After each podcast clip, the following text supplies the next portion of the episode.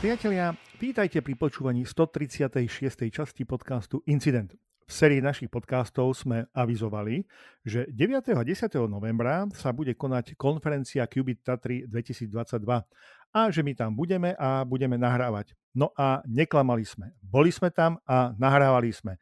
Qubit Tatry 2022 je síce už minulosťou a opäť to bol vynikajúci event, zaujímavé okrúhle stoly, prezentácie, e, zaujímaví ľudia a pre nás usporiadateľský tím konferencie pripravil výborné prostredie a my sme zase pre vás pripravili niekoľko výborných rozhovorov.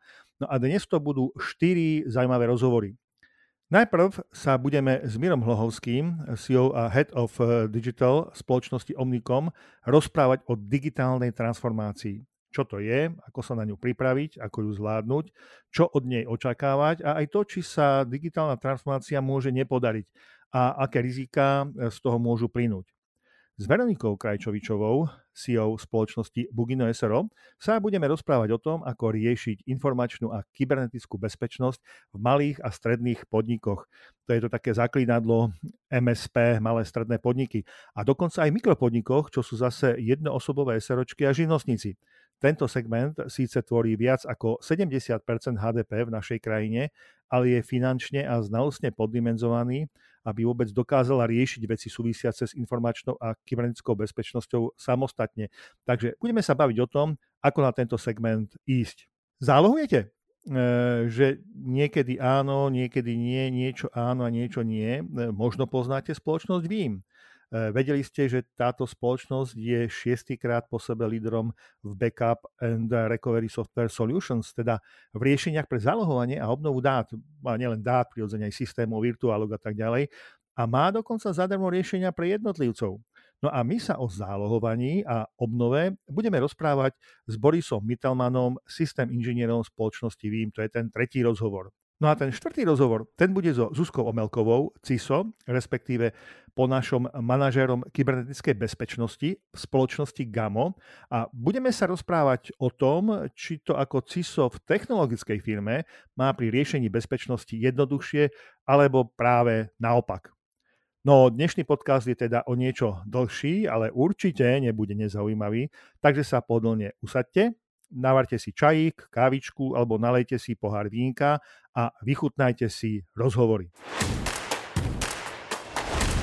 Priatelia, pri mikrofóne mám pána Miroslava Hlohovského, CEO a Head of Digital spoločnosti Omnicom.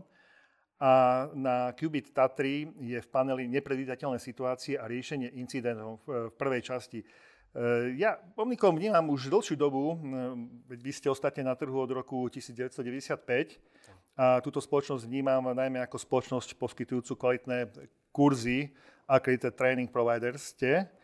A dá sa vlastne u vás aj certifikovať, keďže ste Approved Examination Organization pre viacero medzinárodných akreditačných inštitúcií. Vaša spoločnosť má však širšiu paletu služieb a jedna z nich je poradenstvo aj poradenstvo v digitálnej transformácii. No a toto slovné spojenie mňa osobne teda dosť e, frustruje, pretože už niekoľko rokov počúvam o digitálnej transformácii povedzme štátnych služieb a predpokladám, že nie som sám.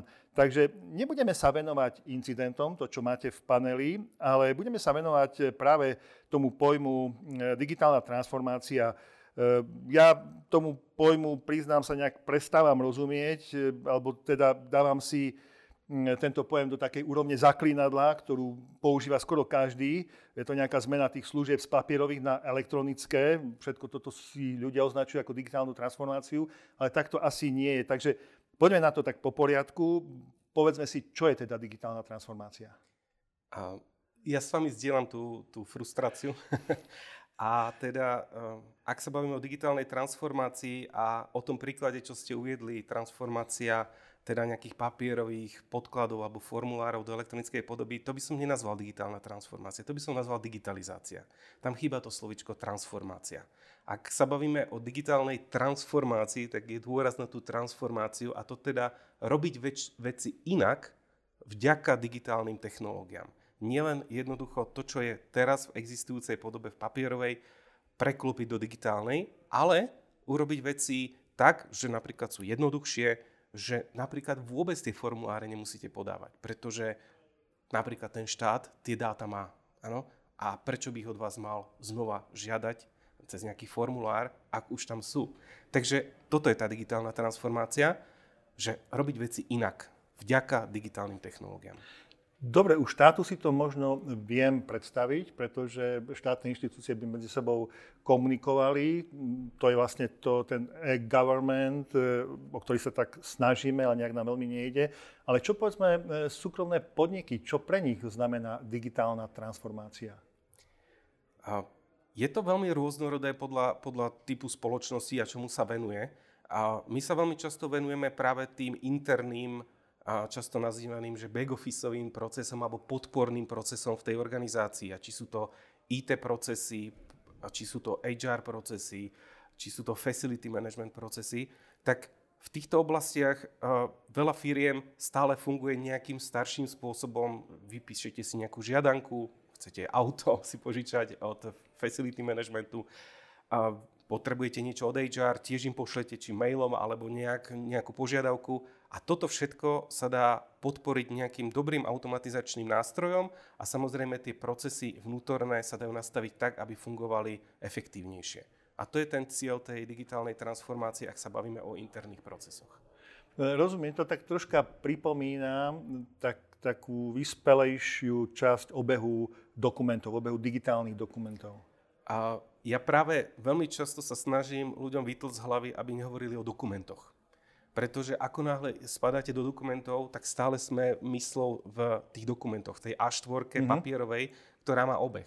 Ale tu hovoríme skôr o flove informácia dát, ktoré často nemusia mať nejakú A4 podobu nejakého dokumentu. Ano? Sú schopní e, vedúci predstavitelia firiem pochopiť, o čo sa jedná? Je to silná práca s nimi a je to, je to naozaj na začiatku toho celého. My uh, vlastne snažíme sa pracovať s tým manažmentom a nastavovať niečo, čo voláme, že stratégia digitálnej transformácie a v rámci toho im ukazovať tie benefity, ktoré uh-huh. môžu dosiahnuť a samozrejme tie benefity sú často aj vyčísliteľné v nejakých úsporách alebo v nejakom zvýšenom efektivite práce a podobne. Ako sa dá, povedzme si, že či spoločnosť je pripravená na tú digitálnu transformáciu? Alebo čo je potrebné urobiť, aké, aké kroky predtým? Opäť by som to veľmi ťažko paušalizoval a je, my predtým, ako vlastne ideme aj vôbec nastaviť tú digitálnu stratégiu, robíme niečo, čo voláme ako keby assessment e, existujúceho stavu v tej organizácii, kde sa pozrieme, ako, a máme na to takú... Rozbor peknú, procesov? Nielen procesov, my robíme štyri dimenzie e, toho assessmentu a to sú ľudia, ako sú vyspelí, ako ovládajú digitálne technológie a procesy, mm-hmm. ako, ako sú nastavené, ako sú štandardizované a podobne, nástroje technologického charakteru, aké sú momentálne k dispozícii, lebo ja nepotrebujem vždy kupovať nový. Často tam niekde na tom IT ten nástroj je, len je málo konfigurovaný, málo presadený do fungovania tej spoločnosti, ale nejakí dvaja, traja ITčkári ho tam niekde skrytí, jak sa hovorí, uh-huh. pod stolom majú. Áno. No a potom štvrtá dimenzia, veľmi dôležitá, záleží od toho samozrejme od tej firmy, sú vaši partnery, dodávateľia. Lebo veľmi často zistíte, že nie je to len o tých interných procesoch, ale aj o procesoch, ktoré fungujú medzi vami a vašou dodávateľskou sieťou alebo vašimi dodávateľmi, s ktorými máte nejaké väzby a ktorí pre vás nejakú časť služby dodávajú. Takto, keď ste menovali tie štyri dimenzie, mňa vôbec zaujala tá prvá dimenzia, ľudia. Lebo viem si predstaviť, procesy sa dajú e, načítať, upraviť, e, viem si predstaviť, že technológie sú, to ste povedali. E, komunikácia s partnermi, môžu byť tých partnerov dokonca vyspelejší, ako som ja, teda digitálne vyspelejší. Ale tí ľudia, tam, tam sa to ťažko buduje. Tam treba zmeniť vlastne to myslenie. Áno. Ako na to idete? Rôzne. Zase to vyplýva od toho assessmentu na začiatku, kde sa snažíme spoznať si tú situáciu a to, že či vôbec si tam vedia predstaviť, že čo za tou digitálnou transformáciou môžu očakávať. A je to už niekde na prelome medzi, medzi tým práca s ľuďmi a práca s ľuďmi e, smerom na tie procesy. A máme na to vyvinuté napríklad jeden taký workshop, na, na ktorom používame uh, Lego a učíme ľudí, ako keby simulujeme celý výrobný proces od momentu, keď do firmy príde nejaké zadanie, vyrobte mi nejaké lietadielko, až po to, že je to dodané zákazníkovi. Mhm. Rozdelíme ľudí do nejakých rolí a ich úloha na tom workshope je to spraviť za čo najrychlejší čas. A zrazu zistíte, že tí ľudia navzájom musia začať komunikovať, ano, aby si dohodli jednotlivé odovzdávkové body a že na začiatku si musia dohodnúť, čo vôbec idú robiť, koľko toho chcú urobiť, kto bude čo robiť. A potom zistia, že áno, ten flow toho procesu tam je vidno, lebo vidno ho v rámci tej vizualizácie mm-hmm. tej hry. A je to zábavnou formou a ľudia na konci si odnášajú z toho, aha, naučil som sa tu nejaké veci, ktoré sa teraz dajú aplikovať ku nám do firme, lebo mm, je to nejaké základné pravidlo, bez ktorého vidíme, že tá firma slabšie funguje. Čiže oni z toho workshopu dokonca chodia často ako keby motivovaní a entuziasticky naladení na to, poďme to niečo zmeniť. Mám dva také pohľady. Ten, ten prvý pohľad, že dnes už takmer každá firma má management kvality.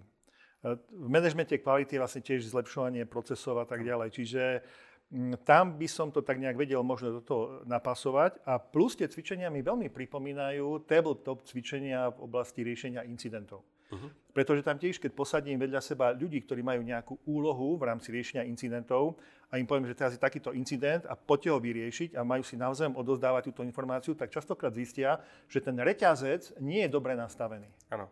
Sice je to popísané niekde, čiže povedzme je to popísané v manažmente kvality, je to popísané v manažmente incidentu, ale to riešenie nejde tak plynulo, ako si to predstavujú. Takže mm-hmm. toto je vlastne cieľom toho. Tak, kľúčové je podľa mňa pre ľudí gaming a vizualizácia. A na vizualizáciu napríklad veľmi často, a zase toto prepojenie, že procesy a ľudia, používame takú metódu, volá sa to value stream mapping, kde ľudí z rozličných oddelení posadíme do jednej meetingovky a pýtame sa ich od momentu, keď k ním do firmy príde nejaká objednávka, nejaké zadanie alebo incident a teraz, kto, komu to príde? Kto, kto je teraz za ten prvý krok zodpovedný? Prihlási sa niekto a povie, no ja teraz prvý krok urobím toto a toto. Super, my to zapíšeme na nejaký sticker a mm-hmm. nalepíme na, na, na stenu. Ano? A takto ideme krok po kroku a vizualizujeme celý ten flow toho, čo sa deje a tí ľudia si potom uvedomia, aha, tu je ten problém. Oni ho sami identifikujú, my im to nemusíme hovoriť ako konzultanti. A to je to úžasné na tom, že ako oni prídu na ten problém, sú potom ochotní ho aj riešiť. Lebo keď mm-hmm. ja mhm. prídem ako konzultant a rovno im dám hotové riešenie, um, veľmi často oni odmietajú, lebo mu nerozumejú, že prečo. A tak to Prípadne prečo? nevedia použiť ten technologický nástroj, tú tak. aplikáciu a nechce sa im to nejak učiť, nevidia dôvod, Presne prečo by to mali robiť. Aha, rozumiem, ale e, vlastne týchto cvičení mm, neviete zahrnúť asi celý ten počet ľudí, ktorý sa potom zúčastňuje v rámci toho, v rámci digitálnej transformácie a používania tých nástrojov. Áno, vždycky je to vybraná skupina. Záleží naozaj, akú oblasť riešime a aký konkrétnu, konkrétny problém s tým value mhm. stream mm-hmm. mappingom alebo s tým workshopom chceme vyriešiť. Však by som uh, urobil teraz nejaké také krokovanie, uh, povedzme, že som spoločnosť, poviem si, že mám toho plné zuby, všetci hovoria o digitálnej transformácii, idem robiť digitálnu transformáciu, oslovím vás, čiže ako by sme postupovali? Krok 1, krok 2, krok 3? A krok jedna je veľmi jasný. My si urobíme prvý, ako keby s managementom, taký, taký krátky meeting alebo workshop na tému a dobre, počuli ste to, čo je to digitálna transformácia, je to super, ale čo s tým chcete vy dosiahnuť? Čo vás trápi? Hej? Čiže oni nám povedia tie biznis alebo strategické ciele, ktoré, ktoré tá firma myslí si, že pomocou tej digitálnej transformácie dosiahne. A ako náhle ja mám toto nastavené, ja idem do kroku B a to je, to je ten assessment. Že uh-huh. dobre, a vy to z nejakého dôvodu nedosahujete, lebo ste povedali, že to chcete dosiahnuť, tak ja sa pozriem a urobím Taylor ako keby tak namierušitý assessment na to, a, našité na tie ciele, ktoré ano, oni ano. na začiatku definovali. No a už keď poznáme to prostredie, už vieme, kde sú tie pain points u nich, tak už vieme potom navrhnúť nejaký roadmap toho, že čo treba u nich spraviť. A často práve je to kombinácia toho, že niečo treba spraviť na strane ľudí, niečo na strane procesov a niečo na strane tých nástrojov. No a niečo na strane tých dodávateľov. Hej. Jasne, Takže... tá, tá definícia cieľov, ako ste povedali, e, povedzme, ja si poviem nejaké ciele, treba chcem ušetriť na nákladoch 20 e, alebo ja neviem, možno mám iný cieľ ešte. Tie ciele sa väčšinou zhodujú s tým, čo vy viete, že čo by mohlo byť cieľom tej spoločnosti? Uh, toto je pekný cieľ. Ako, to, to šetrenie je veľmi, veľmi, veľmi častý cieľ. Uh, ja by som si netrúfal na začiatku povedať, že, že či im vieme zaručiť, že to bude 20-percentné. A oni si to môžu na začiatku definovať a my potom v rámci toho assessmentu sa samozrejme pozrieme na to, na to existuje veľmi krásna jedna metodika, že lean, lean management. Tá vám dokáže identifikovať tzv. waste, hej, mm-hmm. také Uh, no to, čo je v tej organizácii akože zbytočné a to, čo sa dá... Odpad, odpad to slova, áno. ktoré, čo sa dá vlastne odstrániť, aby to bolo celé efektívnejšie a nákladové efektívnejšie to nazvime.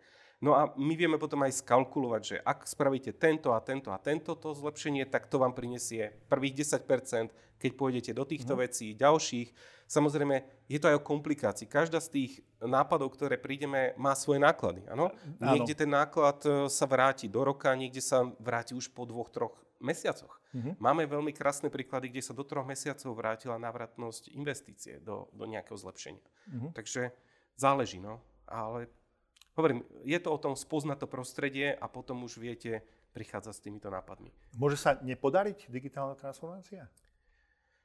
Čo, čo je hrozbou, povedzme, ako nejaké podcenenie možno, alebo... Ja by som povedal, že, že ono, samozrejme, my vieme prichádzať e, s nejakými rýchlymi riešeniami alebo s nejakými quick wins už, už v prvých mesiacoch, áno, ale uh, digitálna transformácia organizácie nie je uh, krátkodobý projekt. Je to, je to beh na, dlhé, na dlhú trať. A, áno, 4 týždne. no, ale, čo je veľmi dôležité, robíme to tzv. tým iteratívnym alebo často to volajú agilným spôsobom, že vyberáme konkrétne a, čiastkové úlohy, ktoré implementujeme, čiže udržujeme ako keby pozornosť aj tých ľudí a oni vidia, že tá transformácia prebieha. Ale to, aby ste to celé dosiahli, nie je akože krátkodobá záležitosť. Hej? Ja som sa chcel práve, troška som sa zasmial, ale som chcel práve sa spýtať mm-hmm. na názor. Podľa mňa digitálna transformácia je, e, povedal by som, nekonečný proces, pretože stále nám prichádzajú nové a nové podnety, nové a nové metodiky, možno nové a nové aplikácie, ano. nové technológie, Čiže tá, tá zmena, to zlepšovanie nemusí byť síce také skokovité, ako je na začiatku, ale asi zrejme prichádza neustále. Áno. A potom už hovoríme o niečom, čo často pretransformuje do niečoho, že interný continual improvement proces. Mm-hmm. Hej? Že už to na začiatku, na začiatku to môže byť ten Big Bang, že naozaj to transformujete a potom už zavediete v organizácii, že oni kontinuálne hľadajú spôsoby, kde sa zlepšiť ano. a kde sa zefektívniť. Klasický PDCA cyklus. Áno. Dá sa povedať. Áno. Continual improvement založený na PDCA. Áno.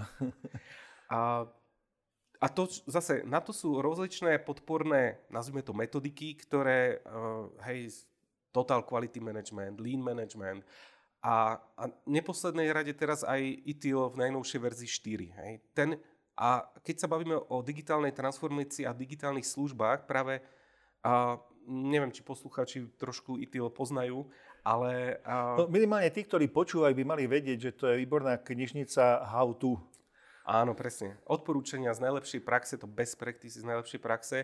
Pre nie... management IT, áno. Áno, pre... A to je veľmi dôležité teraz, že už nie len management IT, ale management služieb ako takých. Ako... Uh-huh. Čiže ten ITIL sa teraz posunul do toho, že nie sú to len odporúčania pre IT služby, ale uh, často aj iný typ služieb, kde je nejaká časť digitalizácie tej služby. A celým ITILom sa napríklad uh, v tej základnej knižke ITIL Foundation sa vedie príbeh uh, autopožičovne. Je to služba? Je. Má nejakú časť digitálnu?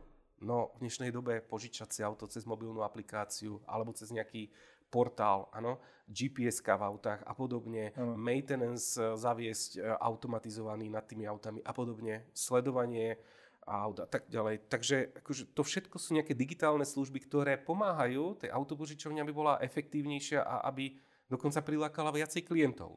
A toto už rieši ITIL 4, ako tie digitálne služby mm. majú pomôcť tomu non-IT biznisu alebo poskytovaniu služieb, aby bol lepší, zaujímavejší a aby sa robil inak. Flexibilnejší. Hej. To, to kľúčové je inak. Ako, vieme si predstaviť, že kedysi, keď neboli portály, neboli rezervačné systémy, no museli ste ísť do tej autopožičovne, prejsť sa po tom parkovisku a povedať toto auto, áno? A potom si vyjednať cenu. Teraz mobilná aplikácia, klik, klik, klik a ešte vám to dokonca pristavia pred domom. Takže a toto sa vďaka tým uh-huh. digitálnym technológiám zmenil ten biznis požičovní značne.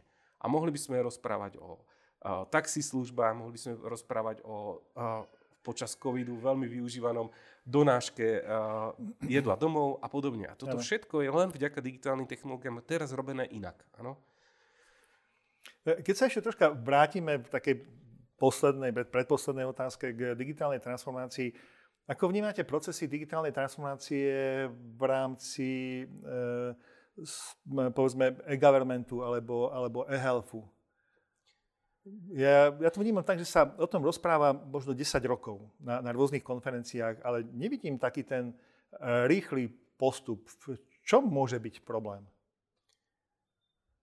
To si ja dávam často otázku. Kde všade je ten problém. Ale, ale faktom je, že ja za posledné roky som videl skôr viacej tú digitalizáciu ako tú digitálnu transformáciu. A je to na škodu. A za ďalšie, čo som videl, je uh, ako keby vynachádzanie kolesa. Mm-hmm. V zmysle, my si to naprogramujeme a, a nejdeme sa pozerať, či tu existujú na trhu hotové riešenia, ktoré dokonca ako službu si viem nakúpiť. Software as a service je v dnešnej dobe uh, to, č- na čom veľa firiem beží, pretože to dokáže robiť vás flexibilnejším, viete implementáciu robiť rádovo za pár týždňov hej, a, a efekt je okamžitý. Nie, my tu stavame a megalomanské niekoľkoročné projekty, kde ideme budovať niečo, a teraz najnovšie ma napríklad zarazilo, že ideme budovať štátny chatbot, ale oni ho idú kódovať. Pre nazvime to mikrokrajinku, hej, lebo chatboty sú super, keď sú otestované na stovkách miliónov ľudí, nie na, na ako nejakom slovenskom trhu a ešte to ideme kódovať niečo, čo na trhu už je komodita. A ja, ja dám veľmi pekné prirovnanie. Včera sme ho tuto v rámci večernej diskusie so, so pár kolegami riešili, že predstavte si, že komodita sú napríklad rožky. Hej? A ja mám možnosť ísť do, do predajne a kúpiť si rožok, a teraz si vymyslím za 50 centov, áno? A mám ho i hneď, môžem ho zjesť. Nie, my to v štáte robíme tak, že, že my ideme kúpiť pekáreň hej, a ideme vymysleť recept a ideme zaučiť ľudí, aby nám, aby nám tie rožky robili, lebo si myslíme, že keď ich budeme sami piecť, ich budeme mať lacnejšie ako tých 50 centov. Ale economy of scale a tá, tie, tá nepustí, ano, hej, to ano. bude drahšie. Hej, a rozpustiť celú tú investíciu do tých rožkov bude znamenať, že jeden rožok bude na začiatku stáť 20 eur. A, po, a dostanete prvý za dva roky, hej, pokiaľ postavíte tú pekáreň. Toto myslím, že bolo veľmi, veľmi pekne, polopatisticky vysvetlené, v čom asi môže byť eh, problém. Ja som chcel na začiatku hneď povedať, že nejmenovať, nejmenovať, aby sme niekoho nedostali do, do rozpaku, ale toto ste myslím, že veľmi pekne zhrnuli, kde sa asi digitalizácia a digitálna transformácia eh, v štáte nachádza. Eh, pán Hlovský, ja vám veľmi pekne ďakujem. To je veľmi zaujímavá téma.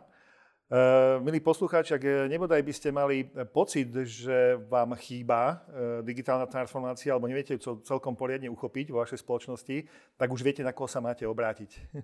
Ďakujem. Prajem pekný deň, Štepán Hlovský. Ďakujem pekný deň. Priatelia, pri mikrofóne mám Verenku Krajčovičovú, CEO v spoločnosti Bugino SRO. E, vy ste v rokoch 2013 až 2017 pracovali v Neapole, bola to taká poradenská činnosť v oblasti informačnej bezpečnosti pre súkromný sektor, najmä pre advokátske kancelárie, súdnych exekútorov a zdravotnícke zariadenia.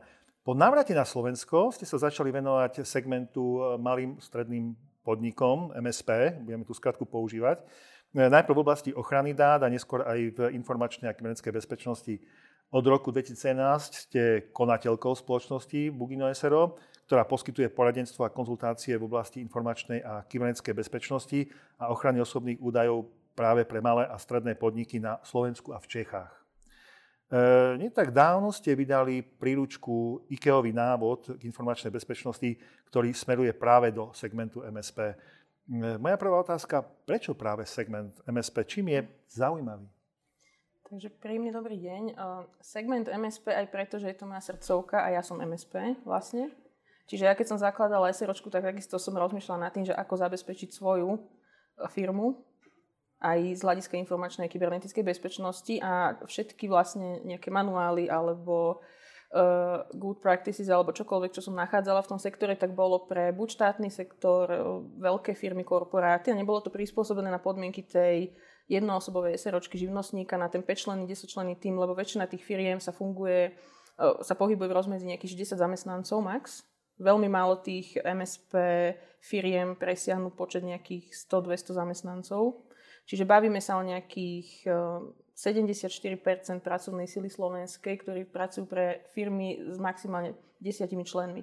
No a keď som sa snažila nájsť nejaký spôsob, že ako zabezpečiť tú svoju firmu, aj finančne, aj nejak organizačne, technicky, tak buď to bolo drahé, alebo to nebolo aplikovateľné pre mňa ako pre jednoosobovú SROčku.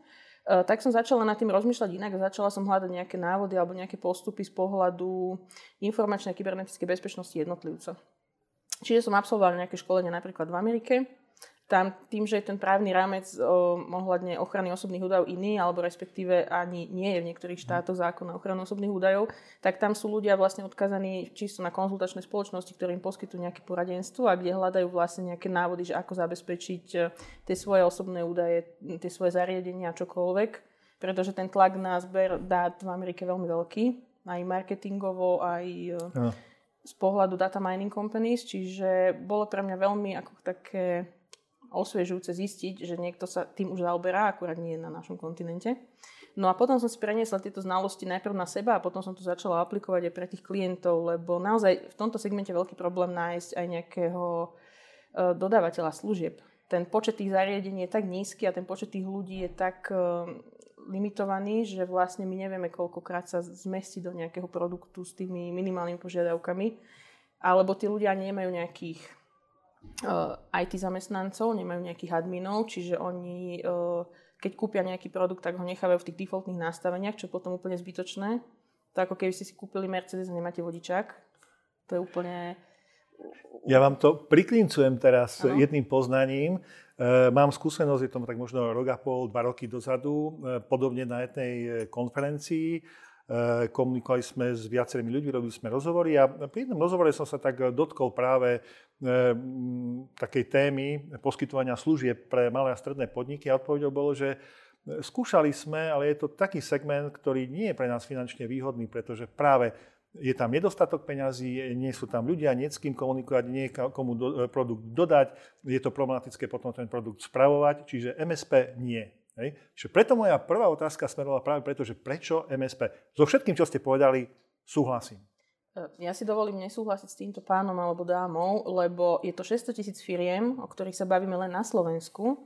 E, tých 600 tisíc firiem, ak si nekúpi produkt e, biznisový, tak si kúpi produkt personálny. Čiže ak ich vedia spravovať ako personál, personál produkt klientov, tak ich musia vedieť spravovať aj inak. Čiže to nie je o tom, to je len o tom prístupe. Áno, ale to by znamenalo, lebo keď si zoberieme, povedzme, takéto, e, bavíme sa v princípe skoro o mikrofirmách, lebo to sú ano. tie firmy do tých, no povedzme, že 10 e, zamestnancov. E, takéto mikrofirmy väčšinou majú nejakého kamaráta, niekoho, kto im povie, že vieš čo, kúp si tento switch, vieš čo, kúp si toto, vieš čo, kúp si toto, stojí to 50 eur, to ti postačuje. Čiže ten rozptýl možno tých produktov je obrovský v tých mikrofirmách.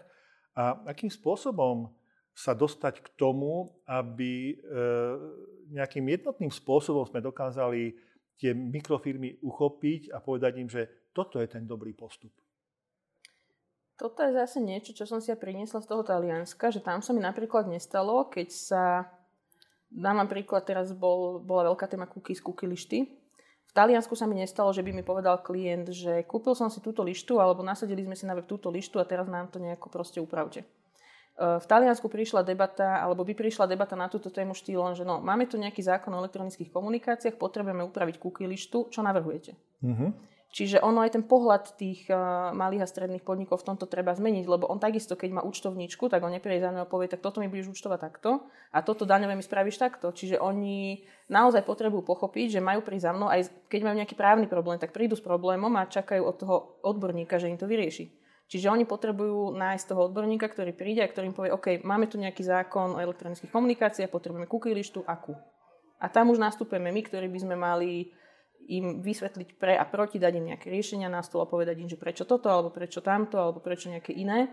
Ale toto si všímam, že je problém aj u kolegov, že mňa sa koľkokrát pýtajú kolegovia, zvlášť právnici, že ako riešiš túto lištu, ako riešiš toto, tento produkt, ako riešiš toto, že oni takisto to nemajú s tými ľuďmi nastavené, že keď e, zoberú nejakého nového klienta, tak si nastavia tie pravidla takto. Ja to tak mm-hmm. napríklad robím, čiže mne sa takéto veci už nestávajú.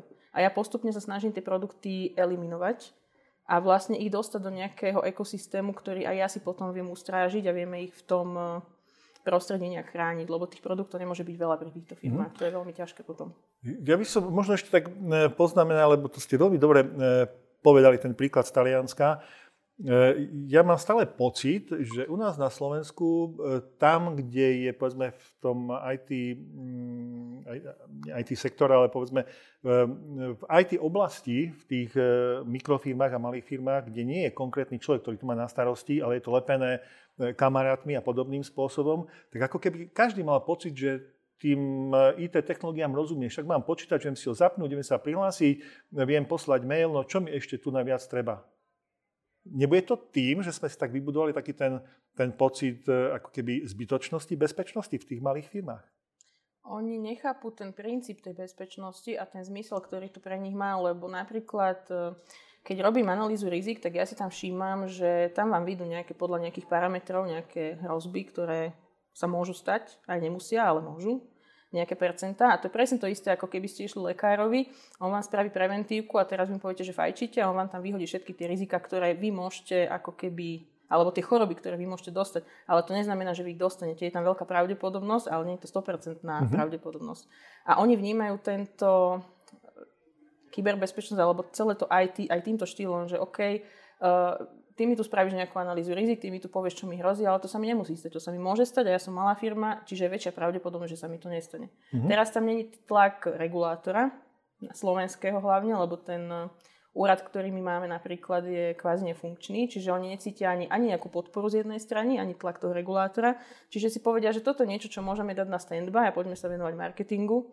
Zvlášť teraz, keď bolo veľmi ťažké covidové obdobie, teraz je to veľmi ťažké obdobie, takže poďme tie peniaze natlačiť do niečoho, čo nám dá ten viditeľný efekt. Lebo toto sú veci, ktoré bežia na pozadí, oni ich nevidia. Opäť ste tu niekoľko rovín dokonca povedali, lebo e, áno, ak sa to po, pozrieme z pohľadu zákona na ochranu osobných údajov, tak to sa, číta, e, to sa týka vlastne e, každého subjektu, ktorý má svoje ičo. To by sme sa zhodli. Čiže tam je ten tlak na, na akú takú bezpečnosť, aspoň z pohľadu ochrany osobných údajov. Ale z takéhoto ďalšieho pohľadu, že dobre, tak veď ja niečo vyrábam, poskytujem nejaké služby, nemusia byť spojené práve so spracovaním osobných údajov, ale potrebujem zabezpečiť kontinuitu toho, tak toto sa mi zdá, sa v tom MSP segmente dosť, dosť stráca. Ja by som sa vrátil ešte ale k tej IKEA príručke, lebo keď som sa tak cez ňu troška prebehol, tak ona je tak e, celkom zaujímavo uskladaná. Ako? Čo bol motivom to takto poskladať? Čas a peniaze, pretože nedokážem sa tomu objemu klientov venovať každému individuálne, čiže potrebujem, aby si odo mňa kúpili ten nábytok, aby sa sami poskladali. A keď im nevedia, čo s tým nejakým šrobom majú robiť, tak e, potom mi zavolajú a potom to spolu nejak doťukneme. Čiže nemôžem ja už, nemôžem stíhať vlastne všetkých tých klientov jedného po jednom ako keby obhospodarovať a nastavovať mm-hmm. všetky tie procesy sama tak preto som sa rozhodla, že to aj, aj zajedno aj preto, že som písala veľmi veľa duplicitných mailov, keď sme napríklad riešili e-mailovú komunikáciu, tak išlo 10 rovnakých mailov, 10 rovnakých mailov, potom sme riešili napríklad tú cookie lištu, čiže tam boli že 3 sady nejakých mailov podľa troch odporúčaní. Tak som sa rozhodla to dať do nejakého jedného konceptu. Ten jeden koncept uh, oni majú stále po ruke, sú tam linky priamo na konkrétne návody, sú tam odkazy na E, konkrétnu nejakú webovú stránku, kde si oni vedia doštudovať napríklad doplňujúce informácie a podľa toho už sa vieme mm-hmm. potom, vieme na tom stavať, podľa toho sa vieme odraziť. Čiže oni mi pomôžu tým časom, ktorý pri tom strávia. Nestojí ich to v konečnom dôsledku ani toľko peňazí, ale majú nejakú kvalitnú bázu znalostí, nejaký, majú vybavenú kanceláriu nejakým kvalitnejším nábytkom, povedzme si na rovinu, tá IKEA nie je zase zlá, aj dizajnové pekná. Čiže vedia na tom pekne stavať a vedia sa potom dostať na nejakú úroveň, ktorú si myslím, že by v tomto štádiu, v akom sa nachádza kybernetická bezpečnosť, mali mať. No, možno by som povedal, že tak e, je situačne postavená, pretože sa týka rôznych mm. častí, povedzme používanie mobilu, používanie webu, e, home office treba. Čiže situácie, v ktorých sa e, ten človek z toho mikro podniku alebo ten one salesman môže dostať do takéto situácie a tam si vlastne potom vie pozrieť, ako túto situáciu riešiť alebo ako predísť možno nejakým konsekvenciám, ktoré z tejto situácie môžu e, vyplývať. Hej, sú tam aj oblasti cestovania, domácnosť detí, uh-huh. lebo veľmi často sa mi stáva, že v tomto segmente, segmente je tá súkromná sféra a uh, biznisová neoddeliteľná. Že vlastne ten jeden človek, ktorý má tú jednu SROčku alebo ten jeden živnostník, to nevie oddeliť, nevieme kontajnerizovať tie zariadenia a oddeliť mu tú pracovnú od tej súkromnej časti. A veľakrát do toho vstupujú aj tie deti a tie deti bývajú často problém. Tak uh, venujem sa tam naozaj všetkému, čo sa im môže ako keby stať alebo s čím sa môžu stretnúť. Uh-huh. Od uh, nákupu nového auta smart zariadení, čohokoľvek, e, s čím môžu prísť do styku a čo môže byť vlastne potenciálne riziko potom pri ochrane mm-hmm. tých mhm. informácií. Pochopil som teda, že je to tak troška e, širšie e, riešené, čiže nie je to úplne len zamerané, že dobre, tak som firma, toto je môj firemný produkt, toto je moja činnosť a e, preto, aby som tú kontinuitu svojej činnosti vedel dodržať, tak musím robiť toto a toto. Ale vy vlastne v tej príručke zachádzate troška aj do oblasti, ktoré e, samotný človek môže riešiť. Čiže situácie, ktoré sa týkajú e, človeka ako osoby, nielen ako zamestnanca alebo majiteľa spoločnosti. No veď práve, že ja som vychádzala z tej informačnej bezpečnosti jednotlivca alebo kyberbezpečnosti mhm. jednotlivca, lebo sú to jednotlivci alebo rodinné firmy. Veľa na Slovensku týchto firm sú rodinné firmy napríklad. Čiže tam tá bezpečnosť sa musí nastaviť z pohľadu tej ako keby fyzickej osoby, nie z pohľadu toho biznisu alebo toho mm. korporátu alebo tej ano, firmy ano. ako takej. E, veľmi veľa to súvisí aj e, s nastavením e, alebo zmenou pohľadu na to, že tá bezpečnosť je dôležitá a že vlastne každý sme súčasťou riešenia kybernetickej bezpečnosti, či v súkromnom živote alebo v firmnom živote. Darí sa vám teda, alebo, alebo čo robíte preto, aby ste nejak edukovali tých ľudí? Keď sa stretnete s niekým, tak možno, neviem, aké sú reakcie, ale ja sa najčastejšie stretám s reakciami, že mňa sa to netýka ja nie som zaujímavý. Tak tým, že sa venujem aj OSINTu, uh, vec mňa sa to netýka, ja nie som zaujímavý, 10-minútová záležitosť, kedy mu reálne pred ním ukážem, že ako sa ho to týka a nájdeme tam veci, ktoré koľkokrát ani nevedia, že na tom internete sú a že sa im nepáčia. Čiže toto bola pre mňa taká, akože taký argument, že OK, challenge, accepted, nech sa páči. Tak si to vlastne pozrieme spolu a potom už tam není problém v tomto. Osid je krásna vec, ako dokáže veľa ľudí presvedčiť, že internet do nich veľa vie. Ja som bola v podstate ako keby prinútená, alebo ja som musela začať, začať sa venovať Osintu, pretože to bolo častokrát o tom, že ja som prišla, keď sme robili nejaký prvý audit s klientom, tak on, my sme sa ho pýtali vlastne, že čo používa, aké produkty. Oni koľkokrát nevedeli, no mám mail, aký, no toto, toto. To a nevedeli jednoducho, čo všetko používajú, aké všetky produkty majú, nevedeli, kde majú hesla, nevedeli, aké sú užívateľské mená, proste tá situácia bola veľmi chaotická a to vyzeralo ako taký ping-pong, že ja som sa ho pýtala, dobre, a mail máte taký a toto máte také a toto používate, toto nepoužívate a máte nejaké crm a máte toto a máte toto a čo máte na tom webe všetko. A tam z toho vznikali také problémy, že potom som začala budovať nejakú stratégiu a oni v priebehu aj pol roka mi stále dopisovali nejaké veci a stále sme, alebo v priebehu tej konzultácie sme zisťovali, že a my máme ešte toto a my máme ešte tamto. A toto sme mali, ale už to nepoužívame, ale stále tam máme dáta, hovorím si, OK. Tak som vlastne začala robiť si takú ako keby takú svoju vlastnú analýzu počiatočnú alebo nejaký taký, že začiatočný audit a ten OSINT v tom veľmi pomôže, keď ja vlastne viem zistiť, e, kde majú, aké majú užívateľské mená, e, hesla alebo mm-hmm. ako je vystavaná tá ich webová stránka, aké technológie na tej stránke používajú. Keď sa pozrieme už len na tie cookies, aby sme zistili, kde všade naozaj tie dáta idú, a takéto základné veci. A potom už je pre mňa jednoduchšie povedať, dobre, tak vy máte toto a toto a potom je hneď prvá otázka, a ako to vy viete, že my to máme? No lebo je to na internete, voľne dostupné a to nemôže byť, no ale je.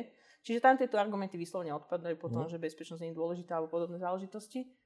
Tak e, mňa ten OSINT ako keby... Tá situácia ma priviedla k tomu, že ten OSINT mi v tomto veľmi pomáha. A e, čo taká obava z hackerských e, útokov je v tomto segmente taká viditeľná, alebo, alebo je tam tá obava tam menšia? Ja troška narážam na, na prieskum, ktorý tento rok, začiatkom roka, realizovala NBUčka práve v segmente malých a stredných podnikov, kde došli k poznaniu, že to, to vnímanie bezpečnosti je v tomto segmente dosť slabé. Tak či sa stretávate teda s tým pohľadom, že mňa sa hackerský útok netýka? Veľmi často. Uh, ono je to spôsobené ale aj tým chýbajúcim vzdelaním. Keď si vezmete, že čo sa učíme my na školách ešte dnes, v oblasti informatiky, tak Teraz je ste veľmi... pichli do osvieho hniezda. veľmi rada. tak je to úplne nedostatočné na túto generáciu napríklad mladých ľudí a to, čo sme sa učili, mi bolo zase nedostatočné pre nás. A chýba tlak e, od štátu napríklad na nejaké základné znalosti. Že my v podstate, ja si myslím, že my sme v takom stave, ako keby sme všetci jazdili na autách, ale nemáme reguláciu napríklad, že musíme mať vodické preukazy. Ten IT, IT svet sa vyvíja pomerne rýchlo, tie produkty pribúdajú každý deň, tie inovácie nestíhajú tým reguláciám, alebo regulácie nestíhajú tým inováciám. A vlastne, keď ten štát nebude tlačiť na to, aby tí ľudia mali nejaký stupeň vzdelania, alebo aby mali nejaké nejaké IT vodické preukazy alebo digitálne vodické preukazy, tak tá situácia tu iná nebude. Ale vidím, že ten štát sa v tomto asi veľmi snažiť nebude. Teraz je otázka, či vedia prevziať kormidlo súkromné spoločnosti, napríklad súkromný sektor a vedia oni nejak zatlačiť na tie malé a stredné firmy, respektíve skôr možno podať pomocnú ruku a povedať im, poďte, my vám to vysvetlíme nejak ľudsky, my vás to naučíme hmm. a bude to aj pre vás potom ľahšie a bude to pre vás uchopiteľnejšie, pretože oni si stále predstavujú uh, kybernetický útok ako niečo z filmu. Čiže oni nevedia, že reálne ako to vyzerá, čo reálne im hrozí a čo sa im môže stať. A toto je zase tiež pekná vec, že keď im ukážeme nejaký taký len základný phishing, tak vždycky sa mi v tej firme tak 70 chytí na to a potom im hovorím, tak toto je začiatok toho kybernetického útoku, pozrite sa, ako ste dopadli. Už ste si prevzali ten balík, za ktorý stačí zaplatiť 2,99 na pošte a kliknúť tu na... Mne to neprišlo. Mne to neprišlo. Nie, mne iba uh, finančná správa, že som nejaký financial fraud spáchala, ale toto mi neprišlo, ten balík, bohužiaľ. No, to mi chodí veľmi pravidelne. Nie. Ja sa až divím, že toľko balíkov dostávam, ktoré si neobjednávam. Nie, ale ja mám zase na Instagrame veľmi veľa ctiteľov. Ja som teraz chcela docieliť, aby som mala overený účet, tak som sa musela odprivatovať na Instagrame. A asi mesiac som mala public account a prišlo mi asi 10 žiadostí o manželstvo, čo sa veľmi cením, ale Neuveriteľné. Mne ani jedna. Fakt?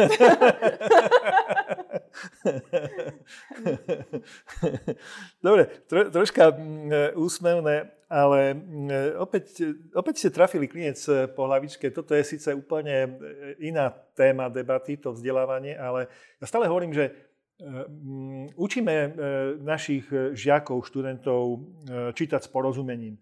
Máme mm, finančnú gramotnosť. Dobre, už aj nejaká tá digitálna gramotnosť sa pridáva, to znamená, ako napísať e, nejaký článok Word, ako použiť Excel a tak ďalej, ale tá kybernetická gramotnosť, alebo takéto minimum kybernetickej bezpečnosti, taký ten awareness všeobecný pre, pre každého človeka, že áno, tak používam smart zariadenie, e, počítač. Keď nič iné, tak smart zariadenie, však to majú skoro všetci už dneska aby každý vedel, že aké hrozby mu z toho číhajú, na čo kliknúť, na čo nekliknúť, na čo reagovať. Toto nám chýba všeobecne.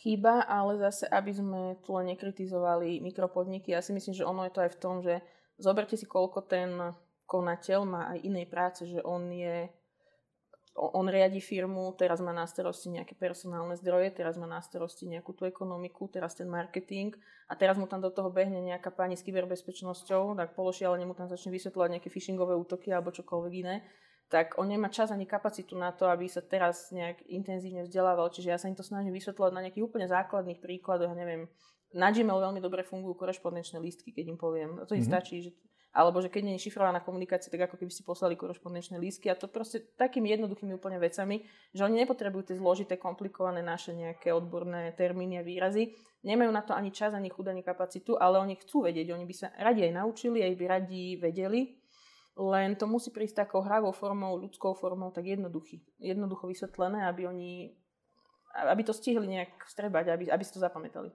To je nejakej tej e, úrovne, ktorá e, vlastne by nejakým spôsobom, chcel som povedať, že také, také úrovne e, servisných spoločností, ktoré, ktoré by sa povedzme tak ako vy, ktoré by sa venovali tomuto segmentu, lebo jedna, dve, tri, štyri spoločnosti nestačia. To naozaj by mala byť nejaká taká vyššia servisná úroveň, ktorá by ten awareness a tú nejakú, chcem to doslova povedať, že unifikáciu riešení pre ten mikrosegment alebo aj MSP ako prevzala.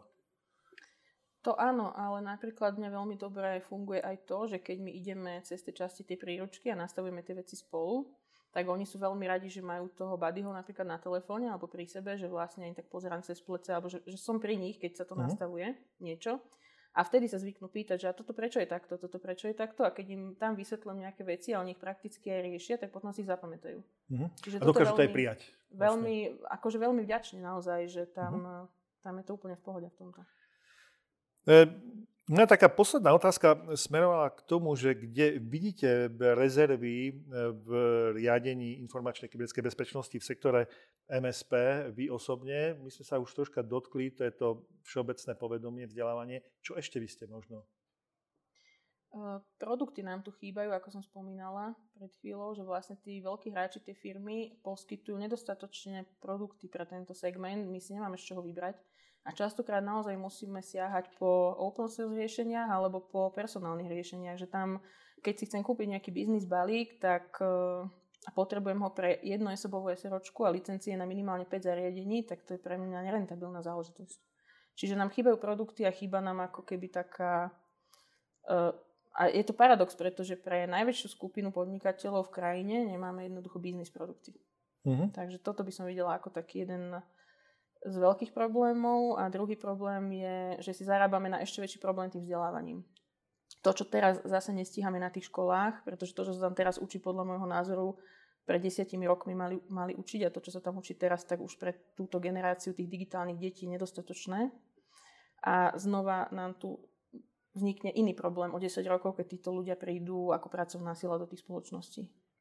Ja si to dovolím tak e, troška uzavrieť. E, veľmi správne ste pomenovali a naozaj e, sú tu tieto gap, sú tu tieto medzery, ale mňa zase na druhej strane teší, že v rámci týchto rozhovorov a komunikácií, ktoré ja absolvujem, tak postupne stretávam ľudí, ktorí to veľmi presne pomenovávajú a ja verím, že od toho pomenovávania sa v priebehu roka, dvoch dostaneme k tomu riešeniu. Takže vítajte na palube pri riešení problémov malých a stredných podnikov. Ďakujem. Dámy, páni, priatelia, toto bola Veronika Krajčovičová, CEO v spoločnosti Bugino. Ďakujem.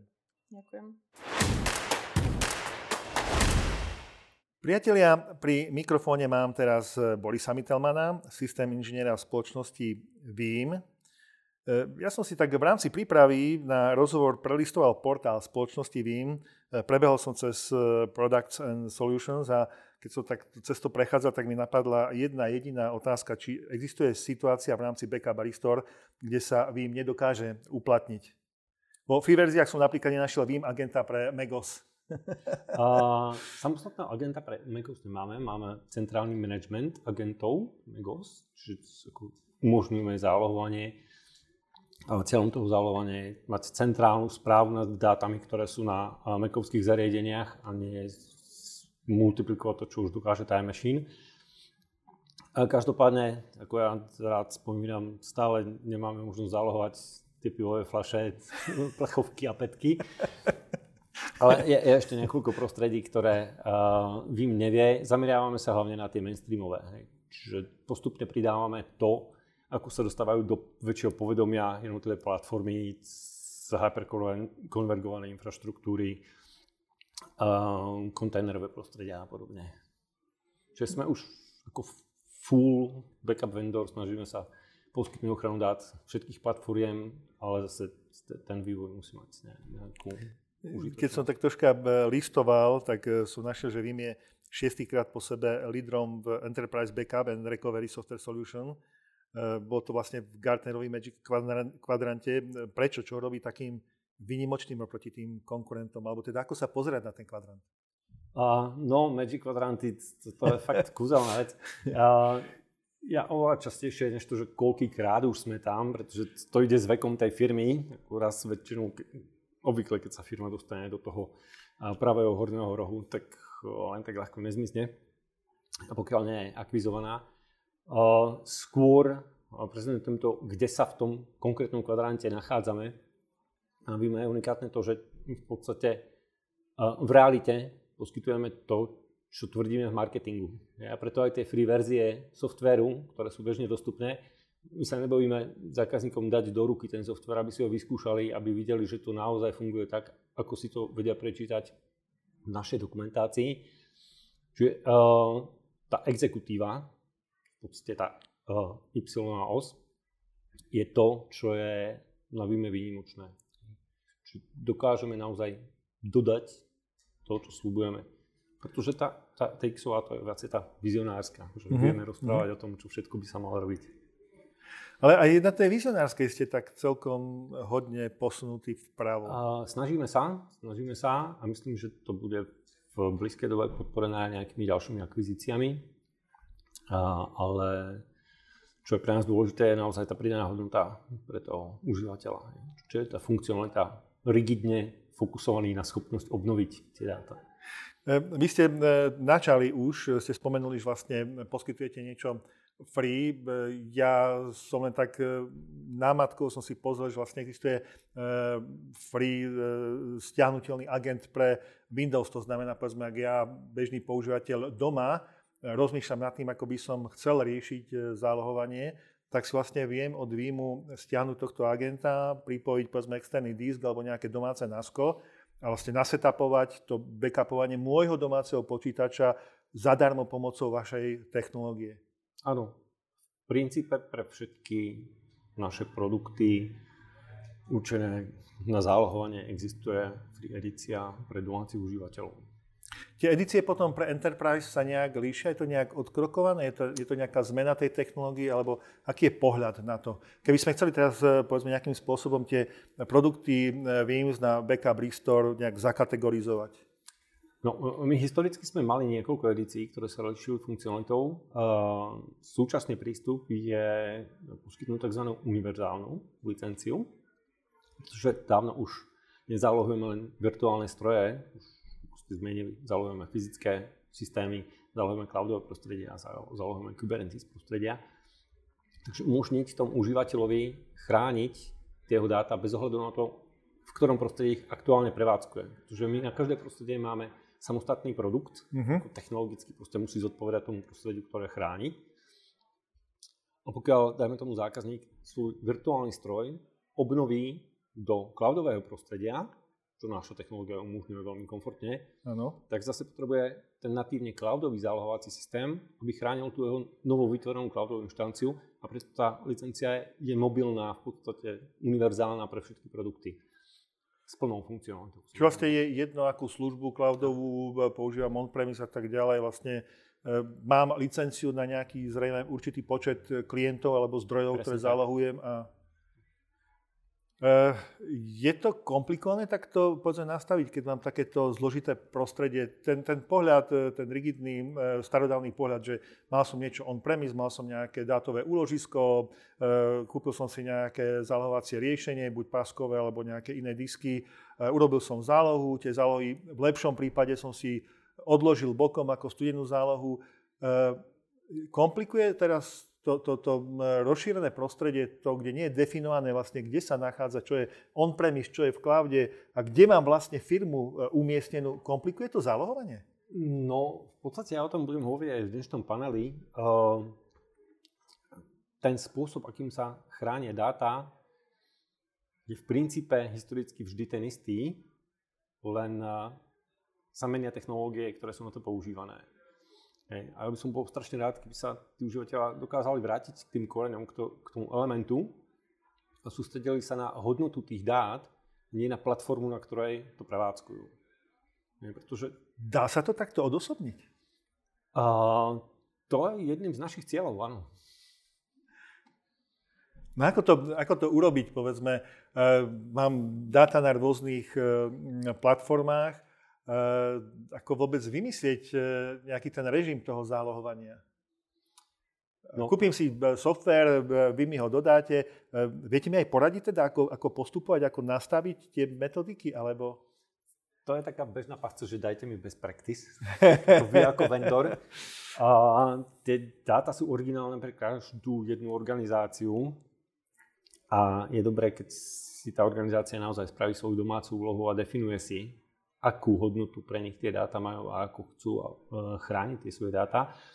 Samozrejme existujú best practice, čo sa týka odolnosti voči ransomwareovým útokom, best practice voči nejak, nejakým disaster situáciám, kde sa dá uh, určitým spôsobom, spôsobom generalizovať, ale tieto best practice sú použiteľné len do určitej miery, čo je klasické mm-hmm. pravidlo 3.2.1. Mm-hmm. Mať tri kopie dát na dvoch rôznych médiách, jednu kópiu mimo produkčnú lokalitu.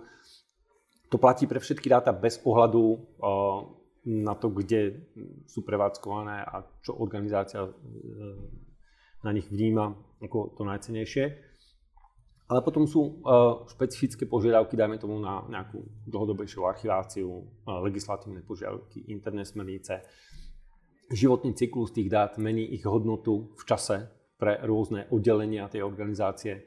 Ano. A toto sú už tie individuálne parametre, ktoré musí byť schopné, schopná tá organizácia identifikovať. Používateľia vôbec reagujú, lebo dobre, povedzme, sektor, ktorý je ja hovorím, že zákonom povinný, eh, kde je v bezpečnostných opatreniach priamo povedané, že eh, realizácia zálohovania a data recovery je súčasťou bezpečnostných opatrení, tak tí možno nejakým spôsobom na ten backup a recovery vnímajú to nejakým spôsobom. A čo ostatní? Ako stretáva sa, stretávate sa s nejakými problémami alebo ťažkosťami vysvetliť teda, že ten backup je dôležitý? No, backup je vždy vnímaný ako nákladová položka, pretože to, to je v podstate niečo, čo vyžaduje infraštruktúrne náklady. Tam, ako, či už sa bavíme o cloudových alebo o on-premových, eh, je to no, to, Mám to na disku, tak si to skopírujem do iného Proste adresára, fyzi- prípadne do tretieho adresára a mám trikrát zálohu. Fyzicky tie dáta niekde existovať musia. V súčasnosti vlastne my sa snažíme jednak dať tým dátam, ktoré musia vzniknúť v zálohách, nejakú ďalšiu pridanú hodnotu. Mm-hmm. U nás to prezentuje funkcionalitou napríklad Data Labs. Čiže to, čo sedí v zálohách, tie dáta vieme poskytnúť aplikáciám tretích strán, iným, iným tímom, aby si mohli testovať updaty a peče, poskytnúť to na školenie nových verzií aplikácií, poskytnúť to DevOpsovým týmom ako vývojové prostredie, poskytnúť to ako laboratórium pre pentesty uh-huh. a tak ďalej. Čiže tie dáta už nie sú len mŕtvo uložené, zaplnené disky, ale vieme tie dáta použiť uh, ako vytvoriť ďalšiu pridanú hodnotu eh, pre tú organizáciu. Súčasne ale sa snažíme zaistiť aj to, aby pri rastúcom objeme tých dát nerástla doba potrebná pre obnovu. Tam už prichádzajú na scénu také technológie toho instant recovery, čiže mm-hmm. bez ohľadu na veľkosť tých dát my primárne obnovíme službu, ktorú tie dáta poskytujú že užívateľia vedia v rádoch jednotiek minút začať znovu používať tie dáta, zatiaľ čo oni sa niekde na pozadí synchronizujú s tým produkčným prostredím. To je veľmi e, zaujímavé, lebo e, tu ste vlastne tak pár vecí e, spomenuli, jednak možno rýchlosť zálovania a rekory, to znamená, že aké najväčšie priepustnosti treba sa dať dosiahnuť. Jasné, že to môže, musí byť závislé, že kam to zalujem, ak niekde do cloudu, tak priepustnosť internetu a tak ďalej, ale keď to mám on-premise, a, a mám, ja neviem, optiku. Aká je najvyššia priepustnosť takého? No samozrejme je to dané fyzikou. Ano. Tam tá rýchlosť elektrického signálu musí mať sa nejaké uh, základné parametre. Z okolností my sme uh, pri uvedení aktuálnej 11. verzie Backup and Replication spustili pre našich partnerov v niektorých geografických regiónoch súťaž, ako rýchlo dokážu vytvoriť zálohy. Uh, ten štartovací threshold, ktorý bol vytvorený našim viceprezidentom pre produktový management, bolo nejakých 10,4 GB za sekundu, čo už samo o sebe ako znie veľmi, veľmi slušne, do, do, dostatočne pre väčšinu zákazníkov. A o to viac sme boli prekvapení, keď pri vyhodnocovaní výsledkov to, to finálne víťazné číslo bolo 147,7 GB. Čiže existujú zákazníci, ktorí si môžu dovoliť infraštruktúru, na zálohovanie, ktorá poskytuje takéto gigantické priepustnosti. Priznám sa, že e, e povedali ste, že 140 GB. 147,7 je zatiaľ najvyššie oficiálne číslo. Pokiaľ nám infraštruktúrne komponenty dovolia viac, tak vím, nemá žiadne softwarové limity. Ešte ma zaujíma, možno taká, e, je to opäť asi možno necelkom správne postavená otázka, ale rýchlosť implementácie riešenia. Opäť Zrejme to záleží od, e, od zdrojov, ktoré potrebujem a tak ďalej, ale, ale mm, taká, ja neviem, bežná spoločnosť, e, keď, keď má nejaké jedno, dva cloudové riešenia, niečo on-premise, ako sa dá rýchlo nasadiť riešenie? No, ja stále častejšie hovorím, že je to o pripravenosti tej organizácie. Čiže či už vedia pred implementáciou, čo vlastne chcú. To ste hneď na začiatku vlastne áno, povedali. Hej, to, to, to, je, to je ten moment, kedy v momente, keď si to zákazník najprv naimplementuje a potom sa začína obzerať, že čo vlastne s tým môže robiť a čo od toho chce, tak tá implementácia sa komplikuje. Mm-hmm.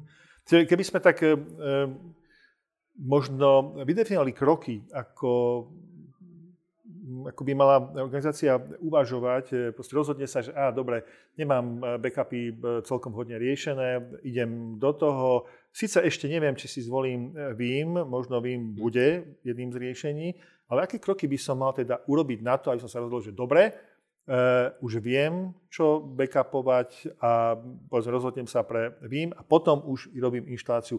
Aké tie kroky a ako potom to rýchlo trvá to nasadenie? Za mňa najlepší postup je zadefinovať si na začiatku uh, kritéria pre obnoviteľnosť tých dát. Pretože všetky zálohovacie riešenia vlastne existujú len kvôli tomu, aby poskytovali možnosť obnovy vlastne dostávame ku business continuity, čo potrebujem zachrániť Presne skôr. Tak. Áno. A, a vyhybať sa takému, také tie pasti, že chcem nejakú konkrétnu funkcionalitu. No, to, mm-hmm. to je to, čo najčastejšie br- brzdí nejaký pokrok tých zákazníkov. Si povedia, že chcem to zalohovať takto. Že ten spôsob v končnom dôsledku je irrelevantný, dôležitý je cieľ. Mm-hmm. Kým neviem, čo chcem dosiahnuť, tak nemá zmysel sa baviť o tom, že ako to chcem dosiahnuť. Takže definovať cieľ a potom uh, sa môžu venovať zákazníci konkrétnemu výberu. Čiže keby som bol napríklad e, firma, urobím si takúto e, analýzu, povedzme business continuity proces si urobím, analýzu rizik, poviem si, ktoré ktoré procesy sú pre mňa dôležité, ktoré dáta v týchto procesoch e, figurujú. Poviem si, ako rýchlo by som to chcel dostať späť a oslovím e, firmu Vy, vy mi viete na základe týchto vecí navrhnúť technológiu alebo riešenie? No, zákazníci malokedy oslovia priamo nás. My fungujeme cez naozaj rozsiahlu sieť partnerov. Rozumiem. Ale áno, snažíme sa, aby boli schopní naši partnery poskytnúť mm-hmm. dostatočné informácie na to, aby zákazník si dokázal vybrať. Čiže v rámci portfólia VIM je naozaj možné vlastne pokryť e, takmer akékoľvek prianie toho zákazníka pre, pre to odzálohovanie. O, dokonca by som to povedal takto, že väčšinou o, prekvapujeme zákazníka tým, že tie možnosti sú ďaleko nad jeho úvodné očakávania. Ešte možno tak troška e, filozofania k tomu e, zálohovaniu. Mm, Rozmýšľali ste o tom, ako povedzme presvedčíte zákonom nepovinné subjekty, e, že to zálohovanie je naozaj potrebné, alebo teda ako, ako fungujú partnery, alebo ako viete k tomuto ešte pristúpiť? Za posledné... Tie, tie zákonom povinné, tí sú jasní, tí musia nejaké roky, vybrať. Uh, to znie trošku cynicky, ale veľmi dobrú službu nám robia ransomware útoky naozaj tá kybernetická bezpečnosť a špecificky teda ransomware uh, poučil mnohé organizácie veľmi bolavým spôsobom. A vďaka medializácii týchto prípadov uh, sa na nás obracajú mnohé organizácie, ktoré uh, svoje zálohované riešenia majú dekádu a viac staré. Proste stavali to za určitých predpokladov a mhm. tie, tie už v súčasnosti neexistujú Čiže naozaj kybernetická bezpečnosť je takým veľkým highlightom v redizajne. Ja, ja som si v portfóliu dokonca všimol niečo okolo e, recovery, ransomware recovery, e, čo máte niekde v portfóliu. Um, my sa snažíme zaistiť pre zákazníkov odolnosť ich záloh bez ohľadu na to, čo sa v ich infraštruktúre deje, s tým, že zostávame hardwareovo nezávislí, čiže v rámci tých prostriedkov, ktoré oni majú k dispozícii, navrhnúť dizajn, mm-hmm. ktorý umožní mať vždy minimálne jednu nezmazateľnú kópiu záloh. No, si aj všimol, že vlastne spolupracujete s viacerými spoločnosťami, ktoré aj, aj priamo povedzme riešia zálohovanie. Áno, máme to portfólio spolupracujúcich hardwareových výrobcov naozaj rýchlo rastúce a už teraz dosť robustné. No, e, myslím, že môjim ďalším krokom bude odskúšať si toho free klienta na Windowse. Ja som sa včera večer tak neúspešne pokúsil stiahnuť. My sme sa už dohadovali, teda, že ho máte so sebou. Takže e, minimálne mňa ten Vím e, celkom oslovil práve cez tie free produkty a možno odskúšať si. Priatelia, pokiaľ rozmýšľate nad tým, že by ste chceli riešiť e, zálohovanie a vyhnúť sa nepríjemnostiam napríklad dôsledku ransomwareu, tak toto je jedna z možností e, produkty spoločnosti VIM. Pán Mittelman, ja vám ďakujem za rozhovor a teším sa, hádam, niekedy na budúce zase. Priatelia, pri mikrofóne mám e, Zuzanu Omelkovú, CISO v spoločnosti GAMO, akciová spoločnosť. E, spoločnosť Gamo poskytuje celkom širokú paletu služieb od e, outsourcingu IT cez softverové riešenia a kybernetickú bezpečnosť až po cloudové služby.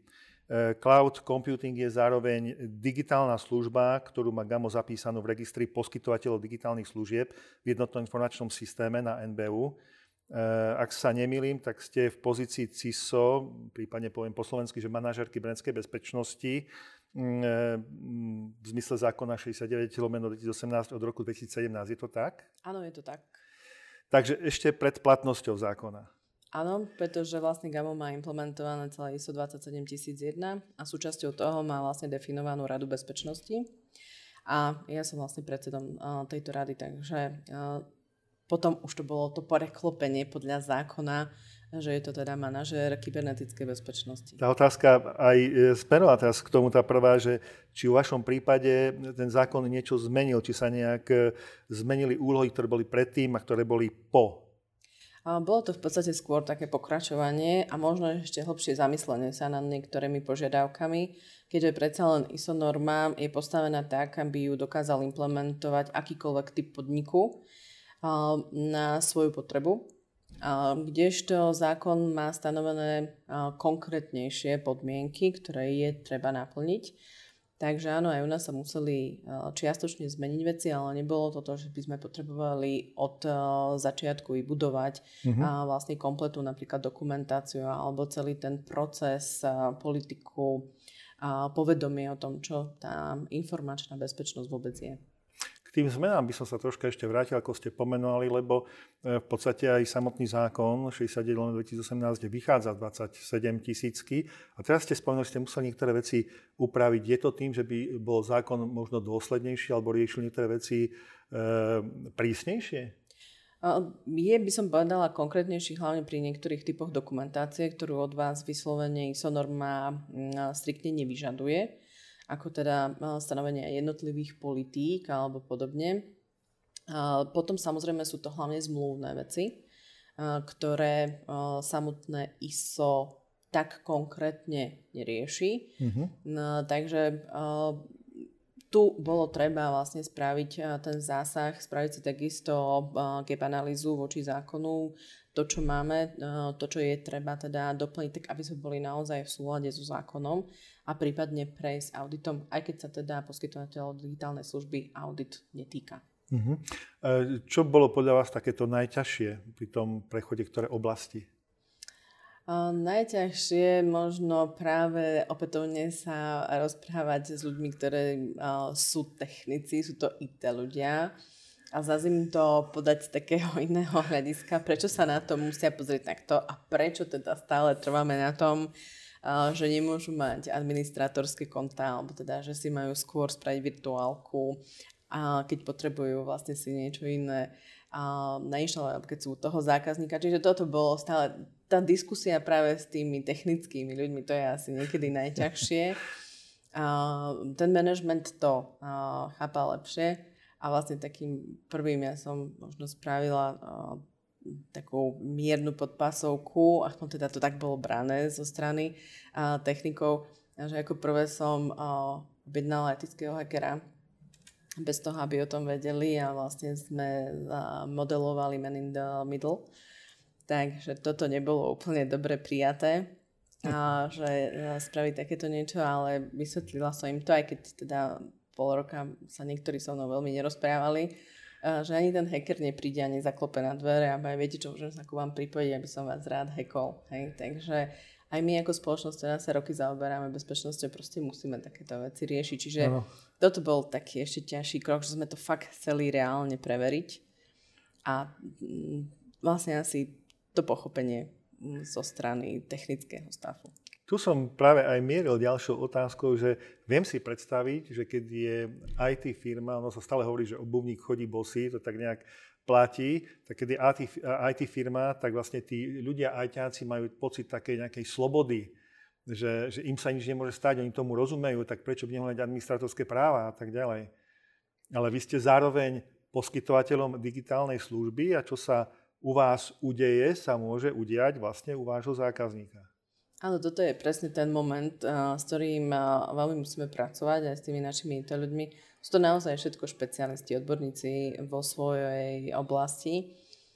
A práve kvôli tomu, že to, ich nastavenie je také, že keď ja si to všetko správne nastavím, ja to všetko mám, ale potom práve tie audity tých nezávislých a vlastne ľudí, ktorí sú out of box, im ukazujú, ale proste nemáte to úplne tak správne, ten pohľad je takýto.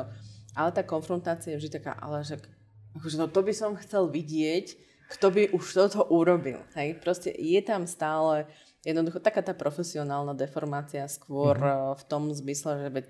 Akože... Doteraz sa mi nič nestalo. Áno. Čo, čo tu vymýšľaš, ako veď to také ani nemôže byť.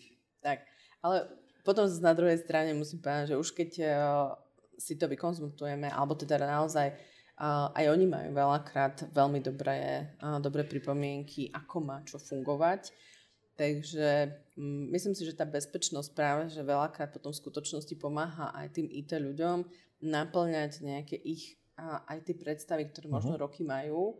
A myslím si, že áno, takto by to malo byť a nie je to proste možno, že úplne správne u nás nastavené, lebo dajme tomu ten management na to nechcel vyčleniť peniaze, ale tá bezpečnosť potom je takým tým akcelerátorom toho, aby sa niektoré tieto veci naplnili, čo aj tento technický stav už dlho žiada. E, s tým súvisí vlastne aj edukácia. E, ja by som sa tak pýtal v dvoch rovinách. Edukácia vašich ľudí a edukácia povedzme toho IT staffu, kde tá edukácia asi musí ísť troška ináč, čiže ako ide tam.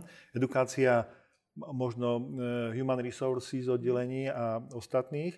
A aké máte skúsenosti možno s edukáciou, ak to robíte pre klientov? My robíme vlastne všetky tieto typy školení s tým, že Tie prvé kola sme robili ja a kolega, aj tomu IT staffu, aj vlastne tej administratíve. A potom sme ale pochopili, že stále je tam ten určitý boj medzi IT ľuďmi a, a securityakmi. Takže na to druhé kolo školení sme to rozdelili a vlastne na to technické zázemie bolo školené externými uh-huh. školiteľmi, ktorí boli napríklad práve teda z kompetenčného centra, čiže a už to malo taký iný cvenk pre týchto našich IT ľudí. Bolo to určite lepšie. Je to proste v určitom momente a je vždy lepší odborník ten, kto príde z iného mesta a tí ľudia to lepšie pochopia. Pre ten ostatný administratívny stav robím naďalej vlastne tie školenia ja. Tento rok to trošku ešte obmeniame a školenia budú ešte doplnené o to, že budeme školiť nie len ako zamestnancov, ale potom to spravíme aj ako zamest- uh-huh. zamestnanci, ktorí sú rodičmi, čiže ešte obmeníme školenie. No a potom máme samozrejme klientov, kde chodíme pravidelne školiť a tu sa to snažíme deliť práve na to, aby sme mali management pokope, čo sa nám teda málo kedy stane, alebo sa nám ten management snaží vyhnúť tým školeniam, čo je asi to najhoršie, čo môže byť, pretože my tam ten management proste potrebujeme a potrebujeme uh, ich upozorniť aj na také manažerské možno nejaké rizika a zlyhania alebo na tú zodpovednosť, ktorú vlastne oni v tej kybernetickej mm-hmm. bezpečnosti majú. Mm, tie školenia z tej skúsenosti je lepšie, keď kombinujete príklady z toho ich firemného sveta spolu s tým osobným svetom.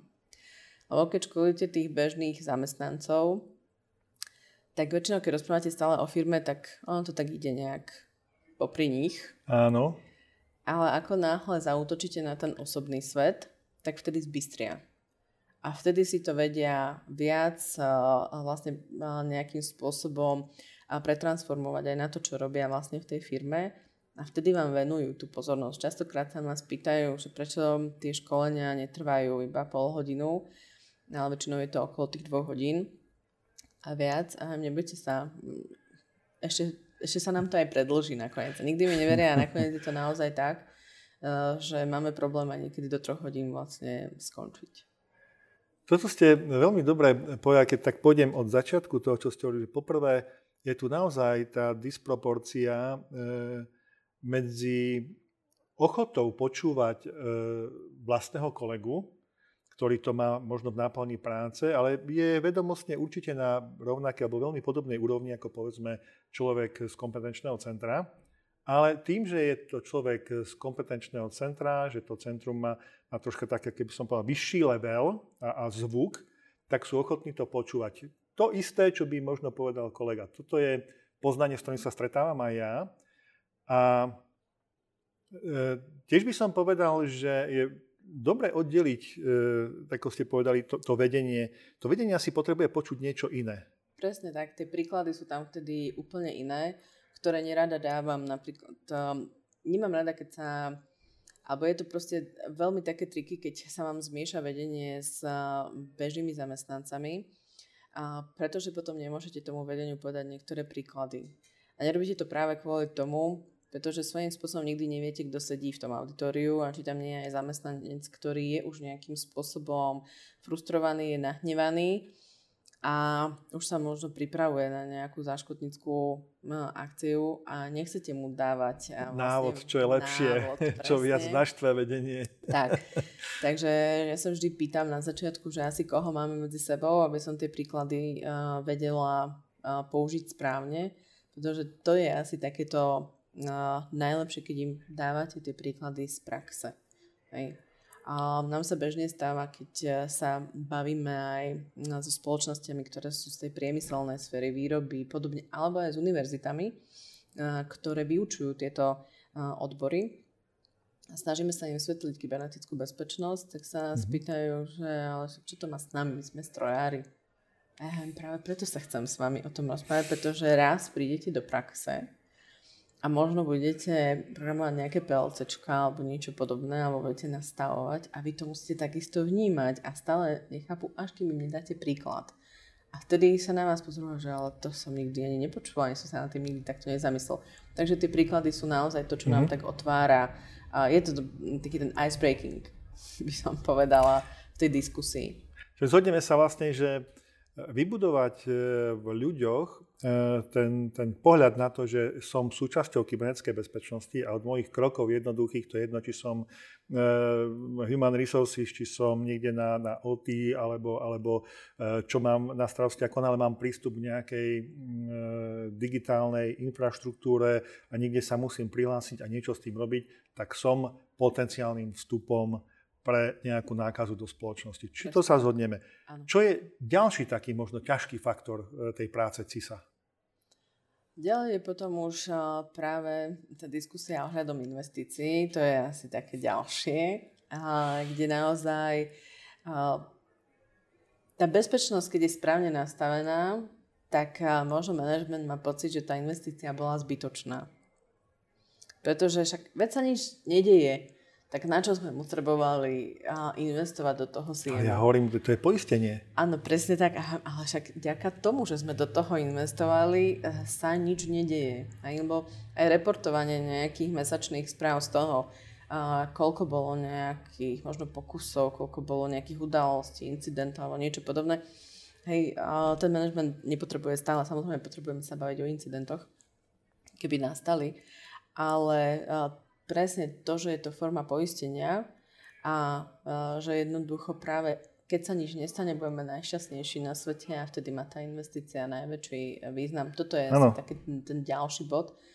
Či už je to teda uh, pri internej práci, alebo samozrejme aj tej externej, uh, kde sa snažíme pomôcť našim klientom pri nastavení tej kybernetickej bezpečnosti a odolnosti. To je pre mňa takéto lepšie slovo. U vás sa to darí? Vo vašej firme? U nás sa to Sami darí. u seba. Áno, darí sa to, čiže to samozrejme, je to vždy, je to kontinuálne. Hej, stále prídu nejaké nové výzvy. Mm, hej, a ešte niekedy je veľmi zaujímavé vysvetliť, čo je vlastný incident.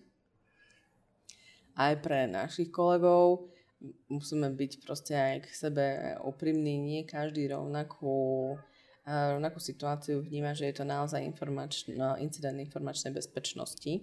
Áno. Však sa... Bezpečnostný event a kybernetický incident. A... Presne tak, čiže je to veľký rozdiel a nikto má pocit, že sa proste nič nestalo, sme to obnovili za chvíľu, ale aj tak to bola nejaká udalosť alebo už rovno aj incident. Je potrebné sa o tom baviť, potrebujeme k tomu nastaviť nejaké napravné opatrenia, aby sa to neopakovalo. Potrebujeme nejakú správu o incidente, čiže stále tu musíte ešte interne vlastne s tými ľuďmi pracovať, pretože povedzme si úprimne, aj keď sú školenia a oni vydržia v hmm. hlavách, tak pol roka. Aj, čiže musíme to takýmto nejakým Keď vôbec. Spôsobom. Tak. ja by som sa ešte na konci tejto debaty vrátil troška k tomu, že vy ste prevádzkovateľ digitálnej služby a v zmysle E, zákona mm, ste z pohľadu vašich zákazníkov treťou stranou, lebo dodávate. Ale mne tam vadí e, v novele, že e, zatiaľ, kým zákon 69 definoval, že s každou treťou stranou je potrebné uzavrieť mm, zmluvu, ja si to musím prečítať, lebo z toho stále zabudím, že zmluva o zabezpečení dodržiavania bezpečnostných opatrení a notifikačných povinností počas celej doby platnosti tej dodávateľskej zmluvy, tak novela to zmenila. Ako vnímate túto zmenu? Ja to dobrý povedať, krok? Ja to nevnímam úplne ako dobrý krok, uh, pretože tu si musíme uvedomiť, presne na začiatku ste vymenovali škálu služieb, ktorú má GAMO. Ale v registri sme zapísaní jednou službou, a to sú cloudové služby. Ale napríklad u našich zákazníkov, kde sme ako tretia strana, ktorí sú prevádzkovateľmi základnej služby, nie sme pod službou cloudu. Sme tam s inou službou, a keby sme to mali tak brať, že na nejakým spôsobom nezáleží na informačnej bezpečnosti celej spoločnosti a všetkých našich služieb, tak by sme v litere zákona museli aplikovať a to iba na ten zákazník cloud. neberie tú cloudovú tak. službu od vás práve? Áno, Áno, presne. Čiže jednoducho a, potrebujeme byť nejakým spôsobom zaviazaní. My máme bohužiaľ tú skúsenosť, že my väčšinou presvedčame zákazníka, aby sa mi tú zmluvu podpísal, ešte aj keď a, teda bol v platnosti pôvodné znenie zákona kde my sme boli tí, ktorí tlačili na to, ale my potrebujeme mať medzi sebou zavretú zmluvu. Takže ja tiež nevnímam tento krok úplne šťastne. Nemyslím si, že no, by to deklarovalo to, mm-hmm. že ten, tá firma musí aj s tou konkrétnou službou, s ktorou má teda tú zmluvu s tým zákazníkom, splňať všetky náležitosti zákona.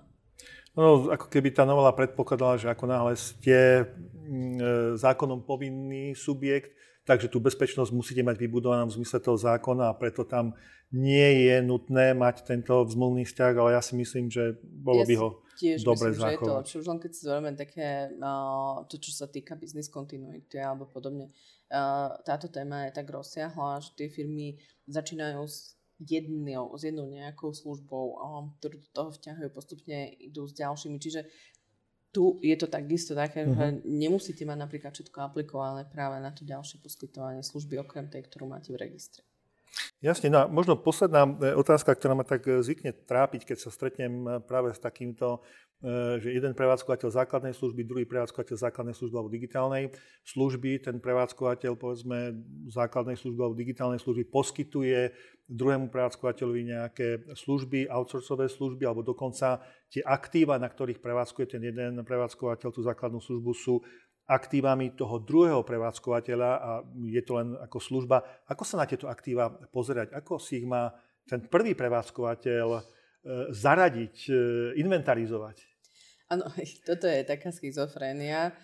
Stále je potrebné, aby ich evidoval, že sú to proste aktíva, alebo samozrejme tie aktíva, pokiaľ sa na nich spracovávajú aj nejaké dáta, nejaké informácie alebo niečo s tým súvisiace, tak je to vlastne jeho. Čiže tam ten príznak musí byť, že či je to teda minimálne interné, externé aktívum, kto ho spracováva, vymedziť si vlastne na tie vlastnícke práva, kto je vlastníkom rizika, kto je vlastníkom a vlastne samotného procesu a podobne. Čiže áno, toto je... A ak to spojíme s tou novelou, kde nemusí byť tá zmluva? Áno, a tým pádom sa dostávame úplne na taký, na taký prach, kde sa to väčšinou potom akorát tak nechá v úzadí a nejak, to nejak bude fungovať. Myslím, že to potom takto skončí. Mm-hmm. Veľmi pekne vám ďakujem. Pri mikrofóne som mal e, Zuzanu Omelkovú pozícii CISO spoločnosti GAMO. priatelia, toho by sa dalo asi rozprávať ešte viac a rozoberať tie povinnosti CISA, lebo máme tieto skúsenosti obidvaja, ano. takže dalo by sa porovnávať. Ja predpokladám, že sa ešte v ďalšom rozhovore niekedy stretneme, možno aj v tej ďalšej téme, ktorú sme tu troška načali pred našim rozhovorom. Ďakujem. Určite áno, ďakujem aj ja veľmi pekne. Priatelia, no pre dnešok je to všetko. Však vám tých e, viac ako 80 minút uteklo ako voda. A to nie je všetko. Na konferencii Qubit Tatry 2022 sa rozprávalo aj o umelej inteligencii, jej stave, vývoji a aj o prekonávaní výpočtových limitov e, klasických čipov. Klasické čipy majú svoje limity a preto e, budúcnosť sa javí v neuromorfných sieťach a čipoch, postavených na kombinácii digitálnych aj analogových elektronických prvkoch. Ste zvedaví? To je dobre. A počuli ste niečo také, ako je Memory Store? Nie? Nuž? Už v budúcom podcaste o tom budeme hovoriť a verte, bude to husté. Dnes sa s vami od mikrofónu lúči Maťo, Kasper si to odmakáva v strižni, no a Jakub ten oddychoval po svojej pekne zvládnutej prvej prezentácii na stage konferencie. Takže tešíme sa na vás pri Neuromorfnom podcaste číslo 137. Do počutia, priatelia.